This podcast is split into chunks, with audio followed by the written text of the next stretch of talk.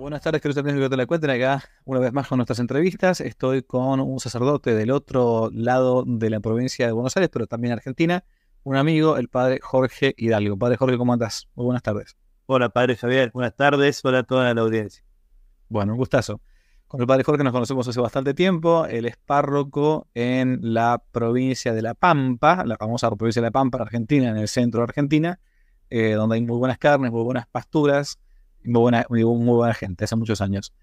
Y a su vez, eh, el padre Jorge es licenciado en ciencia, perdón, dije mal, licenciado en educación religiosa, es magíster en bioética, pero principalmente ahora al tema que nos ocupaba es porque queremos conversar con él acerca de un gran sacerdote argentino, teólogo, muy, pero muy conocido del siglo XX, prácticamente transitó todo el siglo XX, que es el padre Julio Membiel. Él está haciendo su doctorado en filosofía por la Universidad Católica Argentina en este tema concreto de la cristiandad en el padre Julio Membiel. Por eso me interesaba eh, rescatar su memoria. Es un teólogo al que la Argentina le debe mucho, al que nosotros le debemos mucho, eh, no sin cierta polémica a lo largo de todo su siglo XX. Ahora vamos a charlar un poco del tema, pero queremos conversar un poco sobre este punto. ¿Por qué, Padre Jorge, te pusiste a estudiar al Padre Membiel? Bueno, eh, sin duda, el padre Membiel es una, un gran sacerdote y un gran nacionalista en nuestra, nuestra Argentina. Ha formado muchísima gente que todavía hoy los tenemos como testigos ¿no? de su vida y de su, y de su obra. Y para mí siempre ha sido un modelo por, porque, bueno, uno como sacerdote evidentemente necesita un modelo sacerdotal a imitar. Eh, cuando murió el padre Membiel, el padre Castellani lo llamó el párroco del país, porque no hay cosa ni, motivo que no se haya preocupado él, tanto su parroquia, que en ese momento era una parroquia pequeña y humilde eh, en Versalles, ¿no? Eh, de hecho, él recibió una, casi una, una, pequeña habitación donde tenía que ubicarse. Eh, desde, ese punto de vista del párroco hasta su atención a, los niños, los jóvenes, las familias, digamos, la labor más bien sacerdotal, pastoral, digamos así, y su labor, por supuesto, intelectual, que nunca descuidó en todo punto de vista, no solo eh, difundiendo la doctrina católica por todos los medios que tenía, desde un boletín parroquial hasta revistas de alto nivel intelectual en la Argentina, sino además eh, con su obra de, en libros, ¿no? más de 20 libros que no morirán fácilmente, también en palabras de Castellani, eh, y con disputas con, con distintos pensadores, incluso a nivel internacional. Entonces, un sacerdote que se ha ocupado, digamos, de todo, de todos los, ¿no? Hasta la fundación del Seminario de Paraná, en la época del Monseñor Tortolo, tiene que ver él, el estudio de tantos sacerdotes fuera del país que él mismo ha financiado con sus ingresos, es decir, eh, un, alma sacerdotal de todo punto de vista, ocupándose de todos y cada uno de los temas. Y, por ser sacerdote se puso a estudiar temas que quizás no nos competen tanto a nosotros, como la política, la economía, ¿no? dando una visión cristiana, católica, cabal, todo punto. Así que, sin duda, un sacerdote completo de todo, desde todo ángulo. Quiere analizar y ver. Sí, quizás en el exterior, fuera de nuestro país, en los últimos años se ha hecho más conocido por los estudios de algunos autores en Francia o en España, el padre Castellani, a, quien yo tengo, en a ver si está el retrato, todavía no me lo robaron, está por ahí atrás, sí, este, por ahí atrás. ahí, se ve, ah, mejor, ahí está, porque cambia de cámara. Este, pero no es tan conocido quizás en, el ámbito, a, nivel de divulgación, el padre Julio Membiel. Eh, por eso capaz sería bueno que comentáramos un poco acerca de su vida en qué en qué, eh, cómo, cómo, fue su trayectoria intelectual, ¿no? Perfecto. Él nació el 31 de agosto de 1905 en Buenos Aires, estudió en el seminario de Voto, el seminario de la Universidad Federal, digamos así, para que entiendan de afuera. Ahí se doctoró en filosofía y teología. En esa época se estudiaba Santo Tomás en el seminario de Voto, pero con la línea de Francisco Suárez, un jesuita español del siglo XVI, ¿no? Que en algunas cosas es bueno y en otras es eh, de doctrina propia, no tomista. Así que el padre Membien ya de joven se dio cuenta de esta deficiencia del pensamiento de Suárez y se puso a estudiar a Santo Tomás directamente de sus textos. Eh, se ordenó de sacerdote el 20 de diciembre del año 1930 y fue el primer párroco en la parroquia, como decíamos recién, del barrio de Versalles, la parroquia Nuestra Señora de la Salud. Fue nombrado en el año 1933. Editó su primera revista, eh, un boletín parroquial de Versalles, donde ya se nota cómo el padre tenía una visión de formar a la gente, tanto espiritual como intelectualmente hablando, ¿no? Por supuesto que se ocupaba de todas las cuestiones de párroco, de los horarios de misa, de las primeras comuniones, ¿no? Tenía, tenía 27 años. Claro, exacto, ¿no? Ah, mm. eh, y, todo con el auspicio de toda la gente del barrio de Versalles. De hecho, todo en el barrio de Versalles se debe al padre Membier. Las dos escuelas, la plaza, el mercado y el famoso Ateneo, que fue la primera pileta climatizada en Buenos Aires. Se lo hizo el padre. Así que, bueno, eh, o sea, alguna labor de párroco muy interesante, ¿no? Tenía ahí sus conferencias bizantinas, que era lo primero que había en el lugar. Eh, se ocupó además del grupo de, eh, de, niños y de jóvenes, veía mucha gente en la calle, muchos chicos en la calle, se intentó sacarlo de allí, eso hizo el Ateneo. De hecho, el único gusto que hay del padre Bendier está allí en el Ateneo. Y fundó el, primer grupo scout eh, católico en la Argentina. Y después ese modelo eh, lo exportó a toda la ciudad de Buenos Aires con la aprobación del canal Popelo y así formó la USCA a nivel nacional, la Unión de Scouts Católicos Argentinos. Así que también él comenzó allí con los campamentos y demás. Así que una labor de párroco sin duda muy interesante hasta el año 1950, en la cual eh, él se trasladó al, a, la calle Independencia, a la casa de ejercicios, ¿no? Eh, y desde allí eh, él seguía siendo el responsable del Ateneo. Era, era como el padre espiritual, el director, ¿no? De hecho, la gente me ha dicho hasta dónde dormía en el piso el padre, digamos, ¿no? una labor muy interesante. En el año, perdón, en el año 1950. En el año 1950 dejó la parroquia. apenas estuvo en la parroquia, eh, nada, o sea, habrá estado desde el año... Siete años, más o menos. ¿no? Tenía 45, 45 años, tuvo que dejar la parroquia. Claro, exactamente. Dejó la parroquia y entonces allí se dedicó a la, especialmente a la, además de seguir con, con la obra del Ateneo y demás, se dedicó especialmente a, la, a, su apostolado intelectual, aparte de los libros y de tener muchos grupos de formación.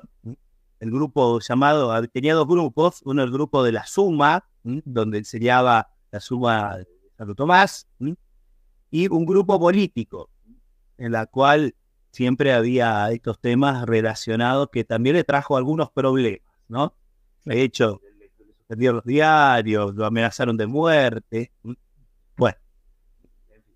Eh, y tenía sus propias revistas, además de, esta que, nombré en la parroquia de Versalles. Después fundó la revista Nuestro Tiempo, el año 44 y 45, la revista Balcón, el año 46. La más larga fue una revista Presencia, que tuvo varios periodos, llegó a tener 88 números. Y por último, la revista Diálogo, que tenía creo que tres o cuatro números, y eh, ahí tuvo el accidente, bastante misterioso también el accidente, hay que decirlo, ¿no? Tuvo el accidente y tuvo que dejar, y al, un poquito más de un mes falleció después del accidente. Así que, eh, sin duda, muy importante. Su pensamiento siempre fue, eh, él decía, luchar es una gracia. Así que siempre fue pugnativo, ¿no? Como que encontrar un, enemigo intelectual, digamos, ¿no? Le hacía dar, eh, estudiarlo especialmente, ¿no? y, ponérselo a refutar, ¿no? Por eso es muy eh, conocido por su disputa con Maritain. Maritain, eh, él, él, salió a escribir en contra de la guerra española llevada a cabo por el general Franco, ¿no? Y entonces eso ya le hizo, cuando, cuando Maritain estaba en la apoteosis de su fama, ¿no? Como, como el, el, más importante neotomista del siglo XX, ¿no? Por, las dudas, nos escucha por las dudas, un paréntesis.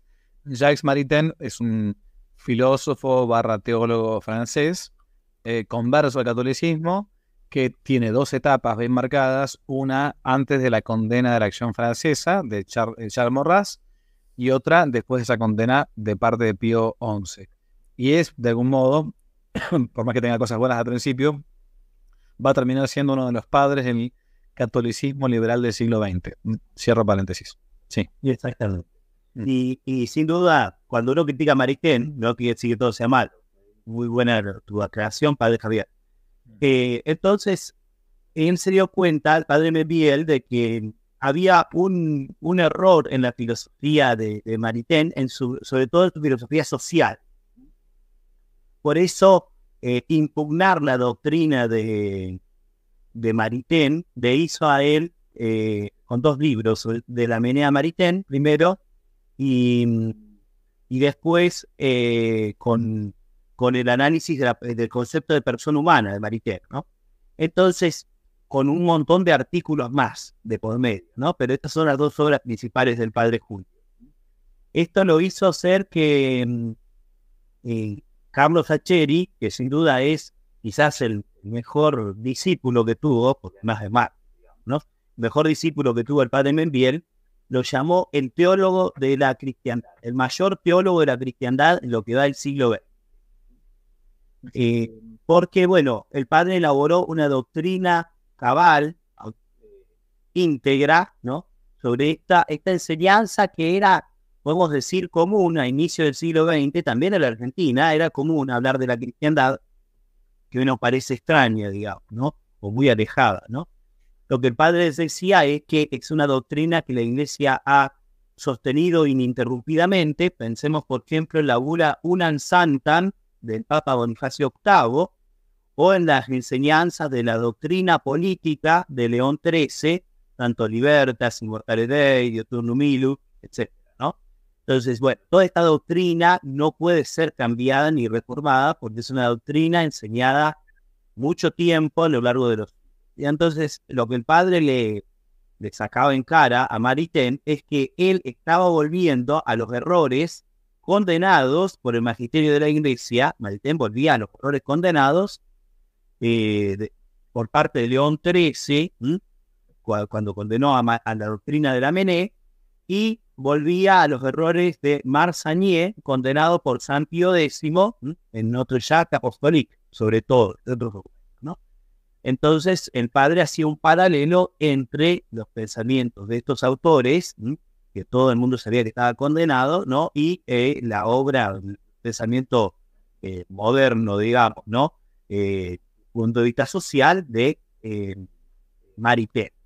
Por esta razón, el padre bueno, le salió, le salió al cruce, ¿no? Y elaboró, como digo, una doctrina cabal sobre los estados, digamos, ¿no? tanto el Estado como la Iglesia, ¿no? Dos, dos sociedades perfectas desde el punto de vista político, ¿no? Pero una con fin natural y otra con fin sobrenatural, ¿no? Eh, pero que además el Estado, que, que, tiene un fin propio, no puede dejar de buscar el fin último, que es trascender. Entonces, por esta razón, el padre se dio cuenta de que Marité tenía un preconcepto que quería eh, evitar, ¿no? Eh, y decir que la persona era lo más importante y que el individuo solamente se sometía al Estado. Bueno, entonces el padre eh, ve este, y hace un análisis de todo el problema metafísico que tiene esta concepción de Maritain entre la de la, podemos decir, la, la oposición que introduce entre individuo y persona, que, evidentemente no responde a la enseñanza de Santo Tomás. Así que reputa en esta, en esta segunda obra, refuta el pensamiento de Maritain con doctrina de Santo Tomás y de otros famosos tomistas, por ejemplo, el padre eh, Ramírez, ¿no? Santiago Ramírez, su famoso tomista español de Smith Bay. Por las un, detalle para, para que vean cómo un pequeño error al inicio, como dice Aristóteles, es un gran error al final. Este tema que parece una cosa de, discutir sobre el sexo de los ángeles, digamos, ¿no? De a ver qué tiene que ver esto de persona, individuo y qué sé yo. Eh, esto caló muy, pero muy hondo en el pensamiento católico del siglo XX. El punto tal que yo lo, simplifico, padre, ¿no? O sea, después acá el experto sos vos.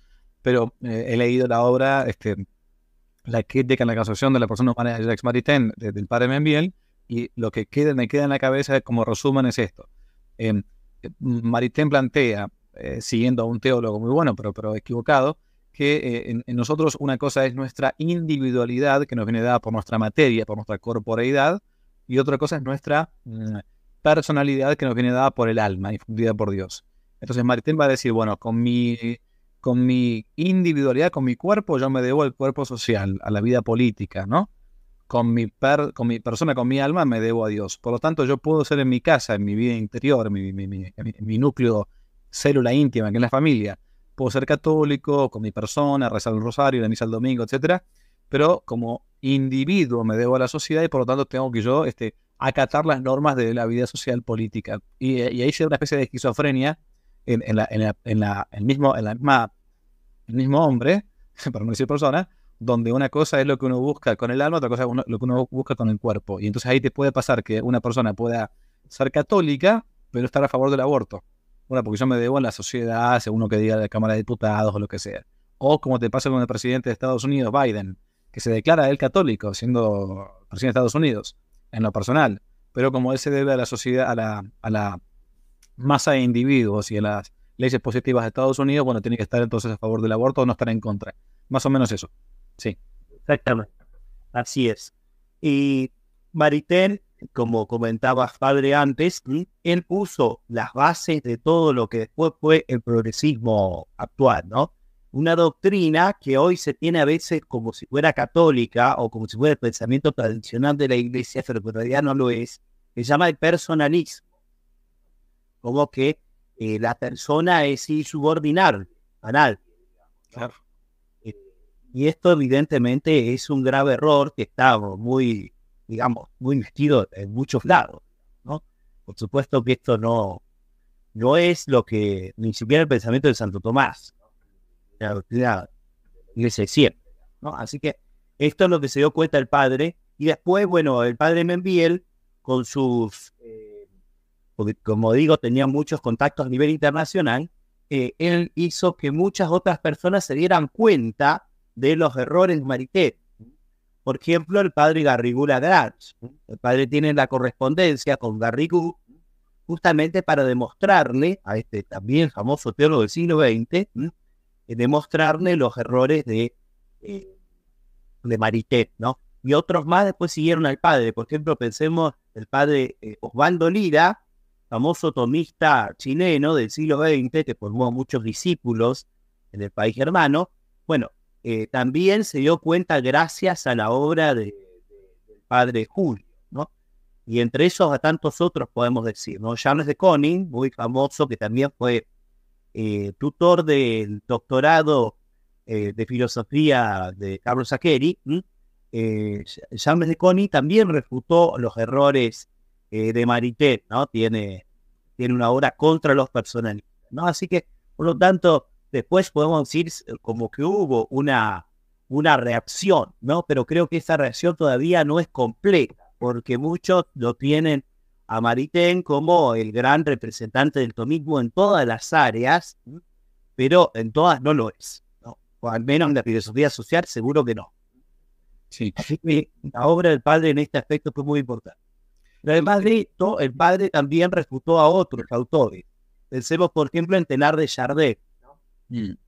jesuita, muy conocido, que plantea una evolución cósmica, como que todo fuera evolucionando hacia el Cristo Omega. Eh, bueno, en definitiva, siendo evolución puede, puede entenderse en algún aspecto dentro de una especie. Pero no puede entenderse como que todo fuera evolucionando en Cristo, como que Cristo fuera, iba ser un, cosmos universal, qué sé yo, digamos, no, hubiese distinción entre creador y la criatura, ¿no? Eh, bueno, por eso el padre tiene una obra que se llama La Conmovisión de Telar de Jardín, y después, unos años después, sacó otra obra que se llama Telar de Jardín o La Religión de la Evolución, con, nuevamente con opúsculos al medio en otras revistas, ¿no? Que van preparando esta segunda obra. Entonces, eh, el padre lo refuta desde todo punto de vista, justamente volviendo a la, eh, a la doctrina tradicional. El padre hacía mucho hincapié en la doctrina de la creación y decía que la creación es muy importante porque es el salto hacia la trascendencia y que todos los herejes actuales tienden a negar simplemente esta distinción que hay entre Dios y la criatura. Como que el hombre fuera, no sé, una emanación, el estilo de Hegel o vaya a saber qué, ¿no? Claro. En definitiva, es negar la creación, ¿no? Y otro, otro, otro autor muy conocido del siglo XX, que el padre le salió también al paso, es el padre Congar, un dominico, también uno de los eh, exponentes de la Nouvelle Theologie, que el padre eh, también nuevamente en algunos aspectos lo sigue, sobre todo en su obra La Iglesia y el Mundo Moderno, al comienzo, y en esto dice que en algunas cosas dice que se puede entender en base a la doctrina de la Iglesia, pero después dice que su doctrina evidentemente es una perversión ¿no? de la doctrina católica.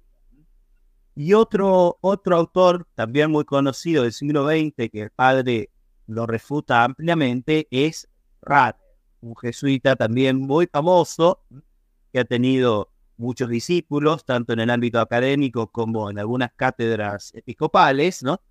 Eh, bueno, el padre hace un análisis de la obra de Ranner, también nuevamente con opúsculos separados. El padre Cristian Ferraro ha editado un libro juntando todos esos opúsculos, ¿no? Eh, pero esta, esta obra de, de, de Runner, eh, el padre quería hacer una obra cabal, nuevamente íntegra, quedó inconclusa a causa del accidente que sufrió en el año 73. Pero, pero bueno, también el padre habla del, desaliento de la obra misionera que, introduce Runner en la iglesia, porque si todos son cristianos anónimos y todos se salvan, entonces ¿para qué vamos a ser misioneros en la última punta del mundo? ¿no? Si en definitiva todos se salvan con los ¿no? Después introduce un error en, la ciencia en Jesucristo. Y el primer error, quizá el fundamental, es el, famoso giro antropológico que hace Runner, ¿no? En la cual pone en definitiva al hombre como centro de, todo, ¿no? De la revelación, de la escritura, ¿no? En definitiva, es, es una, eh, una perversión, ¿no? De, de, la misma teología. Sí. Todo esto es el síntesis de lo que, lo que el padre nos dice. Eh, eh, refutando ¿no? a todos los autores del siglo XX. Sacó a cuatro autores muy fuertes, y no se puede pensar nada más. Eh, Maritain, por un lado, después. Taylor de Jardin, por otro. Congar. Congar es el famoso teólogo este, dominico que en su momento, cuando sus obras, algunas de sus obras fueron condenadas por el Santo Oficio, o lo que hoy llamaríamos el dicasterio para sanar con razón para la fe, fue de noche a orinar en la puerta del Santo Oficio de en Roma, famosa anécdota. Y el último, finalmente, Karl Runner, donde em, se encuentra quizás toda la, la, podredumbre de la teología progresista del siglo XX en ese famoso cristianismo anónimo. En resumen, es todos somos cristianos aunque no, aunque no lo sepamos, ¿no? Y eso lo que lleva como consecuencia es que, bueno, no hace falta ni siquiera predicar, por lo tanto, el desaliento total de las misiones y por lo tanto no hace falta que uno vaya a predicarle la verdad a los ateos, los paganos, los musulmanes, los judíos, lo que sea, porque todo el mundo se salva. Somos todos hermanos y somos todos hijos de Dios y punto, no hace falta la misión. O sea, no, no eran, no eran eh, peces pequeños con los que se metía el padre Julio Membiel. E, a, eso me refiero. No se ponía a atacar a un curita que, que celebraba la misa con Coca-Cola o, que se vestía de payaso y entraba con una este, a la, a la misa. Iba, digamos, a la, sabiendo cómo después eso se, iba a diseminar en los seminarios, en los futuros posibles sacerdotes o obispos o lo que sea, se metía con, los pescados grandes, digamos, ¿no? Esto seguramente no, no le trajo pocos problemas, por eso preguntaba la edad al principio, en la que él tuvo que dejar la parroquia a los 45 años, muy joven. Él deja la parroquia a los 45 años porque, porque el cardenal arzobispo de Buenos Aires, de quien dependía él, le dijo, padre Membiel, dedíquese usted a estudiar porque usted es un gran teólogo o porque lo quitan de la, lo sacan de la parroquia y lo envían uh, para que no moleste tanto y para, para, cancelarlo, como se dice ahora.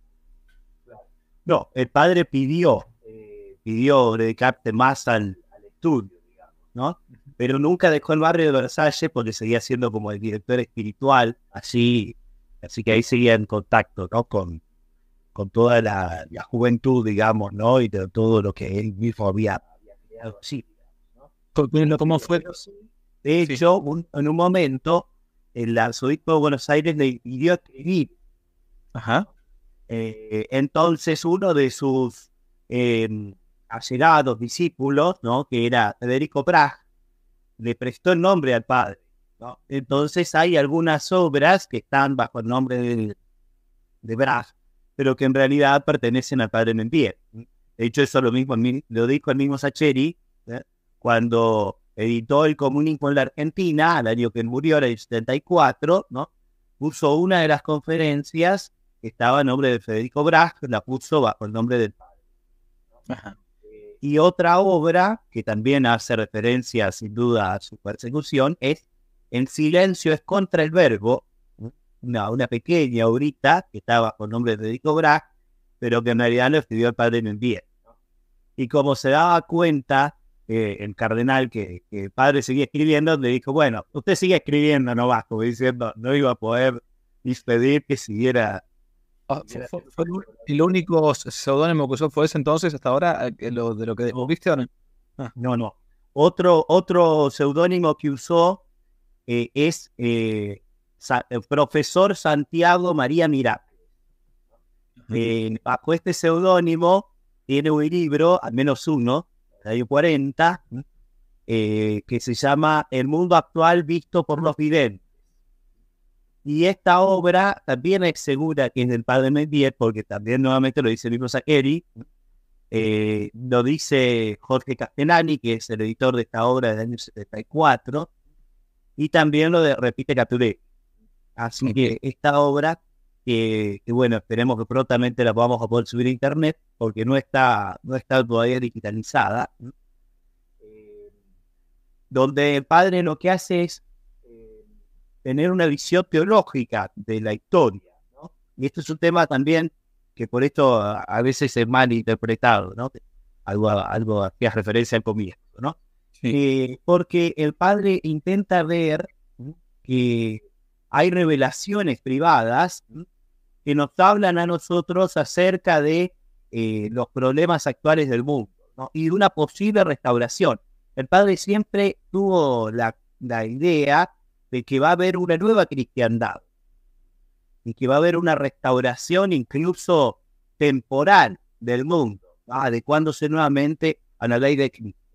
Y para sostener esto se apoya en muchísimas profecías, ¿no? de un gran papa, de un gran monarca, ¿no? Una visión de Don Bosco, la visión de San Luis María de Montfort, bueno, en fin, etcétera, ¿no? Están un poco allí en esta, en esta obra que después el padre cada tanto la va citando, ¿no? En distintos artículos separados de su, su misma producción literaria. Así que no cabe duda de que esta obra también es del padre Julio porque él mismo la citaba, digamos, ¿no? Sin, sin decir escribí este libro, digamos, ¿no? Pero él la citaba de modo separado. Claro. ¿Cuáles fueron las dificultades que le trajeron, o cuáles son las obras, mejor dicho, que mayores dificultades les trajo tanto en vida como después de, después de muerto? Bueno, eh, una de, las obras que le trajo problemas fue eh, un artículo editado, ahora te acuerdo así, ¿no? Creo que en presencia del año 87, la número 87, en la cual eh, hace esta pregunta. ¿Puede un presidente de la Argentina ser comunista? Bueno, evidentemente era bajo la presidencia de Frondizi, ¿no? Y entonces el padre le decía reiteradas veces que, eh, que, la presidencia de Frondizi estaba alentando el comunismo, quizás no por él, sino por sus hermanos y sus allegados, que tenían bastantes lugares de influencia en la Argentina, y que en definitiva eh, era, era, como un era una puerta abierta, ¿no? A, este, esta idea comunista, ¿no? Esta, esta idea política. Entonces, por eso le censuraron el diario, ¿no? Entonces, por eso ahí se cortó. Después había una presencia más en el año número 88, pero que es unos años después. Así que por eso le, eso le trajo sin duda problemas. Eh, y como eso, eh, recordemos también el año 55, la famosa quema de las iglesias, ¿no? Y la persecución a los católicos. Bueno, ahí también el padre, de hecho, fue preso dos veces. ¿no? No sé si exactamente en ese año, pero sin duda el padre era, como era visto como antiperonista, ¿no? Entonces esto, eh, esto también le trajo problemas. sin duda eh, tuvo, tuvo persecución por, por lo que escribía lo que decía y porque todo el mundo además sabía lo que enseñaba. Perfecto. Hay un, hay un libro este, que si uno coloca en internet, mm, Padre Julio Piel, de hecho en Google rápidamente, van a, mm, plantear que el padre Julio, eh, justo en la época, eh, digamos, en la que se encontraba en el siglo XX, em, lo van a tildar muchas veces de antisemita, ¿no? Porque hay un libro titulado El judío en el misterio de la historia. ¿De qué trata el libro ese? Bueno, eh, esta, esto que el padre presenta es qué es el judaísmo como religión, como raza, digamos, y que, eh, por supuesto, desde una lectura superficial, es visto como si uno fuera, si hubiese sido, no sé, un, un, perseguidor de los judíos, perseguidor intelectual, digamos, ¿no? Pero, y, nuevamente, es necesario ver toda la obra del padre Julio desde el punto de vista de la teología, porque mm, e, es una visión netamente eh, teológica, ¿no? como también en su otra obra que se llama Los tres pueblos bíblicos en su lucha por la dominación del mundo. Tres que terminan siendo cuatro, pero bueno. ¿no? Eh, lo, importante es que eh, el padre analiza aquel, aquel texto que, dice que dicen los judíos cuando condenan a muerte a nuestro Señor, que dice que caiga su sangre sobre nosotros y sobre nuestros hijos y después analiza aquel texto de San Pablo en donde dice que los judíos se oponen a la predicación del Evangelio y entonces dice, son enemigos de Cristo y enemigos de todos los hombres. ¿no? Eso dice San Pablo, la Escritura, ¿no? Bueno, ahora literal la, la, cita, pero eso está en la palabra de Dios. Entonces analiza esta, eh, esta cerrazón que tienen los judíos, que de hecho también San Pablo pone en el inicio de la carta de los romanos, esta cerrazón que tienen los judíos con la salvación, y cómo de hecho los judíos se inventan una, una interpretación nueva del Antiguo Testamento, porque evidentemente el Antiguo Testamento es palabra de Dios, lleva a creer en Cristo, verbo encarnado, se inventan una interpretación nueva del Antiguo Testamento para que no lleve a Cristo. Y esa interpretación es de la Cábala. De hecho, tiene otra obra eh, que se llama de la Cábala del Progresismo, en la cual analiza la cábala judía y cómo la cábala judía se ha nutrido de los mitos paganos y cómo esa, esa, esa cábala fue, estuvo latente en la cristiandad, lo que se llama la Edad Media, estuvo latente, y después eh, la cábala ingresa primero por algunos autores esotéricos o filósofos, como Spinoza, por ejemplo, ¿no? Y después por esos autores termina influyendo en la filosofía, sobre todo en el pensamiento de Hegel, ¿no? que es el máximo exponente cabalístico, y después de la filosofía ingresa al, pensamiento cristiano, por decirlo de alguna forma, ya no es cristiano, al pensamiento cristiano por el progresismo eclesial. Y entonces acá nuevamente analiza los pensadores que recién analizábamos, Ranner, Congar, eh, y todo, Chile y otros más, no, otro, un montón, en las cuales terminan siendo un pensamiento gnóstico cabalístico, ¿no? Y no católico. Y ahí termina infectando, podemos decir, la teología cristiana actual, católica actual. por lo tanto, bueno, evidentemente por estas obras el padre es tildado de, eh, no sé, antisemita, O retrógrado, todas cosas que se Cualquier buscador que uno pone hoy, si uno lo ve, cualquier cita de, de alguien que no haya analizado bien el pensamiento del padre Julio, dice como si fuera principal exponente del antisemitismo, qué sé yo, ¿no? Cuando en realidad es necesario eh, darse cuenta que en el año 37 el padre escribió eh, un, un, opúsculo en contra del rey. ¿No? Mm. Entonces, si uno, con las mismas obras del padre, uno dice, se llamó Entre la iglesia y el rey, ¿no? Entonces, eh, en la, con las mismas obras del padre, uno ve que el padre no es que aumentaba, ¿no es cierto? O sea, la persecución a los judíos, cualquier cosa. No, no evidentemente que no. Así que es necesario hacer una lectura eh, cabal de su obra y hacer una interpretación eh, completa, integral, ¿no? Y no sacar una pequeña frase del padre, ¿no? Y entonces decir, bueno, porque era antijudío, entonces tal cosa. Claro. ¿Es e, la, es la primera tesis doctoral que se hace acerca del padre Julio Membiel aquí en Argentina, por lo menos? Me parece que sí, por lo que me han dicho, sí. Es la primera. El padre Membiel muere en el año 73. 73. O sea, han pasado, estamos justamente hablando de los eh, 73. 50 años de la muerte del padre Julio Membiel. Eh, ¿cómo, ¿Cómo fue, después de su muerte, eh, la, la recepción que ha tenido en varios ambientes? ¿Por qué digo esto? Hay una anécdota interesante, que vos la conocés, pero quizás la gente no la conozca, que el padre Julio Membiel también tenía mucha relación con em, sacerdotes o laicos de distintos sectores. Por ejemplo, uno de los que había estado en, los grupos famosos de Suma Teológica del padre Julio Membiel había sido durante un tiempo, cuando era joven, el padre Mujica, Carlos Mujica, acérrimo peronista, uno de los ideólogos y los que estuvo metido en la agrupación Montoneros de guerrilleros argentinos, que cuando Perón vuelve al poder, eh, él se da, se da vuelta y, dice a los montoneros que hay que dejar las armas. Y finalmente eh, hay una anécdota famosa donde el esto lo sé de, primera, de primera mano, de segunda mano, mejor dicho, pero por un testigo presencial directo, eh, que el padre Mujica, cuando lo amenazan de muerte los mismos montoneros, va a verlo finalmente al padre Julio Membiel, ¿no? El padre Julio Membiel lo, lo atiende, estaba con otro sacerdote, y, y, le dice, padre, no quiero morir fuera de la iglesia, ¿no? Y está un par de horas, eh, lo, se confiesa con el padre Julio Membiel, y pocos días después, bueno, va a llegar el tema del famoso este, atentado, y, bueno, es más, eh, eh, Ben, no sé si conoces ese, ese, ese, ese, detalle, porque de hecho el padre Mujica muere en el año 74, si yo no me equivoco, y el padre Membiel en el año 73.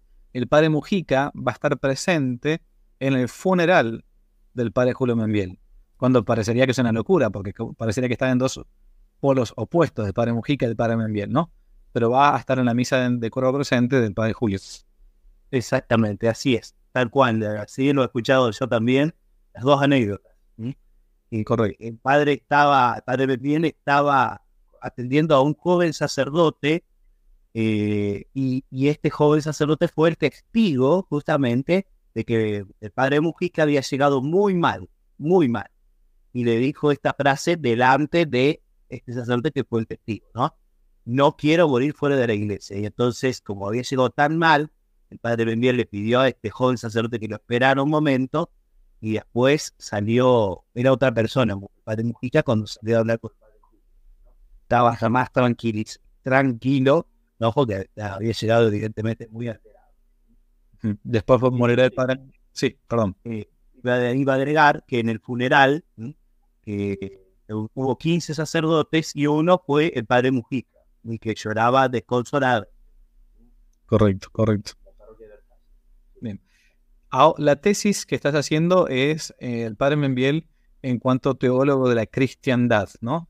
¿Qué le puedo decir para poder ir concluyendo un poco de, de, esta postura que tiene el padre Membiel? Es interesantísimo lo que decías antes de que, de que él eh, anhelaba y soñaba y, y, peleaba por una restauración de la cristiandad, porque uno dice, bueno, a ver, como está la cosa ahora, parece que estamos yéndonos a, a, pique, este, parece que el, mundo moderno apostató por completo de Cristo, en la misma iglesia hay mucha gente que quiere inventarse una especie de iglesia paralela.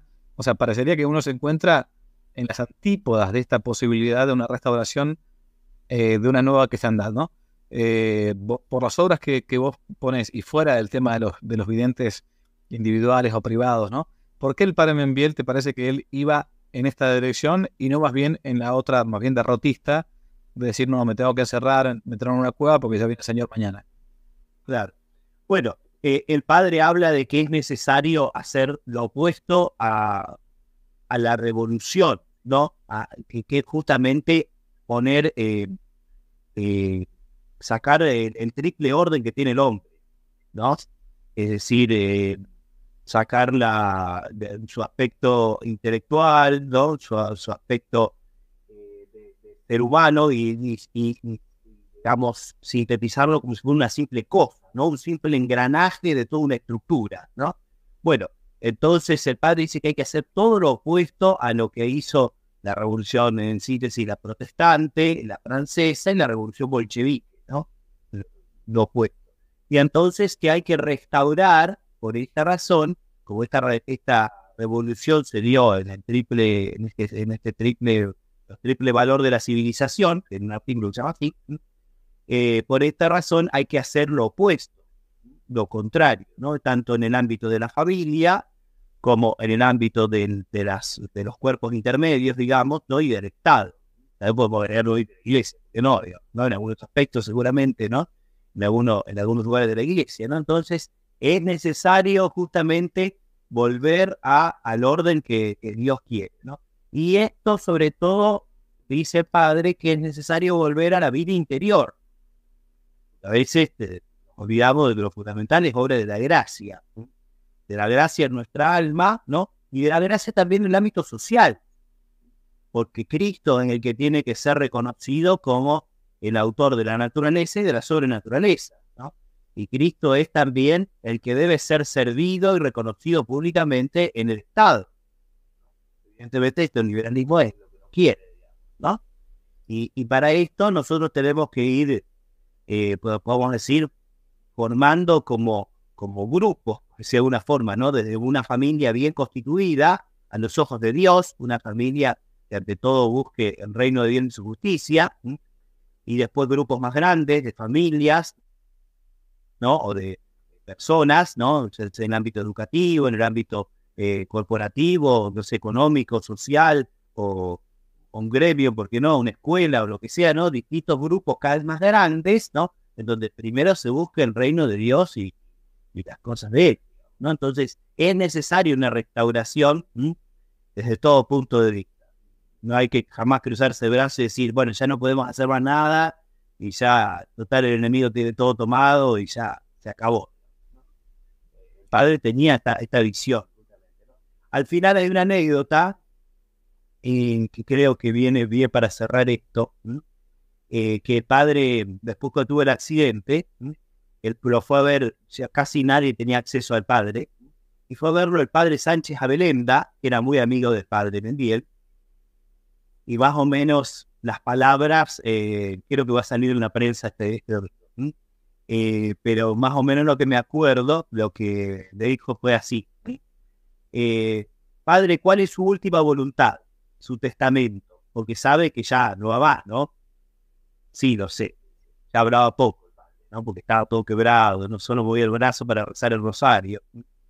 Eh, eh, sí, sé que ya está, dice, ¿no? ¿Será posible la reconstrucción de la Argentina? Humanamente no. Entonces el padre Sánchez Abelenda dice, entonces sobrenaturalmente sí. Bueno, eso siempre es posible. ¿Y en qué confía su esperanza? En la devoción del pueblo cristiano a la Santísima Virgen. Así que fue como una especie de testamento del Padre, ¿no? Que, porque de hecho usó esta palabra el Padre Sánchez. No creo que, por supuesto que tenemos que hacer todo lo que nosotros podemos en todos los ámbitos, la restauración de la familia, de la sociedad, de la escuela, del Estado, por supuesto, pero sabiendo que todo en definitiva depende de, la intervención de Dios. Eh, así que padre, esta fue como su, expresamente como su, su testamento. Ya, interesante. Bueno, agradezco mucho el, tiempo. Aquellos que no conozcan realmente el padre Julio Membiel, yo hace muchos años, ya desde el 2013 o 14, que tenemos mm, el sitio web www.quenotelacuenten.org, hay un apartado con las obras del padre Julio Membiel, em, donde uno puede consultarlas. La, muchas de ellas, algunas el padre, el padre Jorge me ha mandado también para que las, para que las fuera también subiendo y, colocando a disposición del público.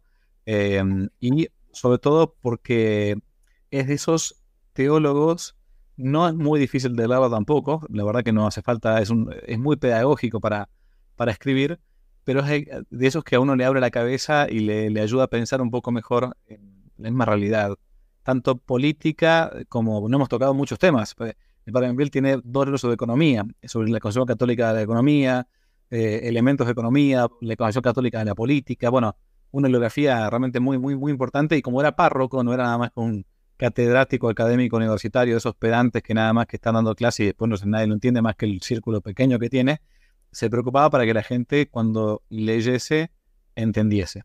Así que el que no conoce del Padre Julio, los invito a conocer. Te agradezco mucho, Padre Jorge, el trabajo que estás haciendo, no solamente el de doctorado, sino el de divulgación a nivel general, porque la verdad que es una obra muy grande para la iglesia. Bueno, muchas gracias, muchas gracias. Sí, creo que el Padre se lo merece, ¿no? De, todo, su obra tiene que ser conocida, tiene que ser salvada. Y quisiera cerrar con una idea, ¿no? Que no sé si, si la hemos dicho mucho. El padre era muy devoto de la Santísima Virgen, eh, rezaba los 15 misterios todos los días y después de su accidente no paraba de hacer el rosario. Eh, y el padre tenía mucha caridad, mucha caridad. De hecho, he dicho, creo que sea al pasar, que le ha pagado a más de decenas de sacerdotes sus estudios en Roma eh, incluso ha tenido mucha, mucha caridad con gente que no ha pensado como él. Eh, por ejemplo, quien fuera arzobispo en, en Resistencia, Monseñor Quinta, él decía que su, papá, que era ferroviario, había quedado en la calle y el padre Julio le regaló una casa viviera él y sus eh, siete u ocho hermanos. Así que una caridad exquisita. Un día hasta regaló su propio colchón. Y para que uno vea cómo eh, él podía conjugar ¿no? su, vida intelectual, digamos, ¿no? con la caridad bien, bien practicada, ¿no? incluso siendo generoso con su propio vida. No quería dejar de decir esto que parece no, Buenísimo, buenísimo. Un hombre santo, realmente. Bueno, Padre Jorge, muchas gracias por el tiempo. Bueno, muchas gracias, Padre Javier.